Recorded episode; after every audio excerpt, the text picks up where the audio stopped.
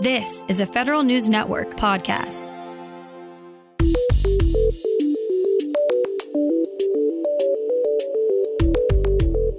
Coming up on today's Federal Newscast, OPM's made some improvement on the retirement claims front, but there's still work to do.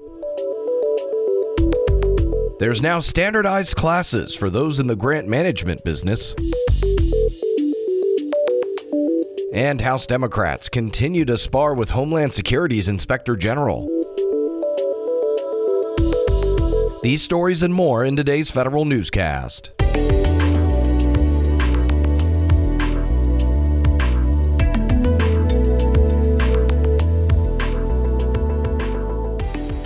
Welcome to today's episode of the Federal Newscast. I'm Eric White. The Office of Personnel Management's backlog of retirement claims shrank by more than 2,200 in May. OPM's inventory backlog dropped to just over 18,000 claims, making it the lowest it's been since June of 2020. While the inventory backlog lowered, OPM still has improvements to make, as it is more than 5,000 above the steady state goal of 13,000. The time it took OPM to process retirement claims, however, did not make any progress. On average, it took 71 days, one more day compared to April. OPM's target goal is to process claims in 60 days. New small business contracting numbers are in for fiscal 2022, and the results are mixed. Federal News Network's Jason Miller explains. First, the good news. Federal agencies beat the government wide goal of awarding 23% of all contracts to small firms for the, at least the sixth year in a row. New data from the Category Management Office shows agencies gave about 24.1% of all eligible dollars to small businesses. Now for the bad news. That's more than a half a percent less than what agencies achieved in 2021, which equates to about $5.2 billion. In all, small businesses captured 63% of all awards from civilian and defense agencies last year, up from 59% in 2021. Jason Miller, Federal News Network. As wildfires worsen, Congress urges more support for federal firefighters. Federal News Network's Drew Friedman has the details. A group of bipartisan senators says time is running out to give federal first responders long term benefits. 16,000 federal firefighters received a temporary pay raise as part of the Infrastructure Investment and Jobs Act, but that funding will expire this September. The lawmakers, along with union leaders, are pushing the Homeland Security and Governmental Affairs Committee to consider a bill that would authorize a permanent pay raise. The senators say that especially amid rapidly worsening fire seasons, the investments are critical for workforce retention, housing costs, work life balance, and mental health and well being of federal firefighters. Drew Friedman, Federal News Network. For the first time, financial assistance staff and agencies have a standardized course for grants management. The most recent update of the President's management agenda says the launch of a Grants 101 training course last winter was one of two key accomplishments. The Grants 101 training includes five modules to provide employees with some basic knowledge and skill sets. The other key accomplishment was a job announcement to streamline the hiring of grants management specialists across all agencies. The PMA update says 44% of all those who applied and made the certification list were hired by different agencies. Senate Republicans introduce a bill to increase oversight of foreign aid coming from the State Department and the U.S. Agency for International Development. The Foreign Aid Transparency and Accountability Enhancement Act builds on legislation Congress approved in 2016, which led to state and USAID developing a foreign aid dashboard.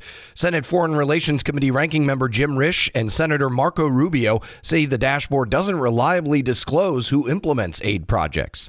Their new bill would require agencies to disclose information on contractors and subcontractors receiving foreign aid dollars. The State Department is ramping up hiring to handle a historic increase in passport applications. Federal News Network's Jory Heckman has more on that. The department's Bureau of Consular Affairs is on track to issue a record 25 million passport books and cards this year, about a 15% increase from last year. Routine processing for a passport now takes between 10 to 13 weeks, and expedited processing takes about 7 to 9 weeks. Assistant Secretary of State for Consular Affairs Rena Bitter says the Bureau hired 177 new passport adjudicators this year, growing its workforce by about 10%. But Bitter says the Bureau also needs to update its IT systems to stay ahead of its workload.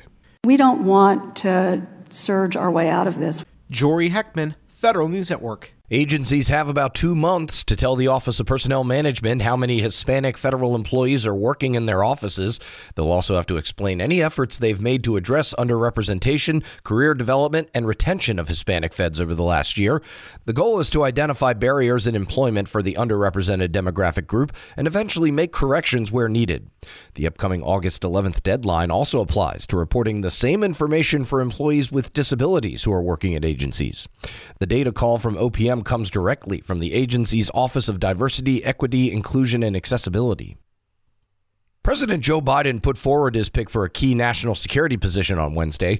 Biden will nominate Mike Casey to be director of the National Counterintelligence and Security Center. Casey has served as staff director of the Senate Intelligence Committee since 2016. He's also served at the House Armed Services Committee and was also legislative director to former Oregon Congressman Vic Snyder. The NCSC has not had a permanent director since Biden was sworn into office. Lawmakers look to address what they say is troubling behavior by the Department of Homeland Security's Inspector General. Federal News Network's Justin Doubleday has more. Democrats on the House Homeland Security Committee introduced the DHS Inspector General Transparency Act on Wednesday. The bill would require the IG to publish reports that substantiate whistleblower retaliation, report to Congress on delayed or terminated audits, and provide Congress with data on tips and complaints made to the OIG hotline. Democrats have sparred with DHS Inspector General Joseph Cuffari over numerous issues in recent years. They say he delayed informing Congress about missing Secret Service texts from January 6th and suppressed findings related to domestic abuse and sexual harassment at DHS. Justin Doubleday, Federal News Network. The Defense Department's use of controlled, unclassified information needs better identification and clearer instructions. A DoD Inspector General's report says the Pentagon should improve its guidance to ensure the services are properly marking documents. Both contractors and military personnel also need better training on how to work with the classification process. The IG's office also recommends a DoD wide solution for automatically populating documents and emails with the required markings. DoD agencies agreed with the recommendations and a former acting Deputy Secretary of Defense for International Security Affairs drank on the job and failed to treat staff with dignity and respect. Those were the findings of a DoD Inspector General's report on Michael Cutrone, a former Assistant Secretary of Defense for International Security Affairs. The report says Cutrone created an intimidating, hostile, and an offensive work environment. Multiple sources reported his actions, and the investigation highlights the importance of people coming forward when they believe there is evidence of wrongdoing. Cutrone retired from DoD in January 2021. The IG's office recommended that a copy of the report be placed in his personnel file. You can find more information about these stories at federalnewsnetwork.com. Search Federal Newscast and subscribe to the Federal Newscast wherever you get your podcasts. I'm Eric White.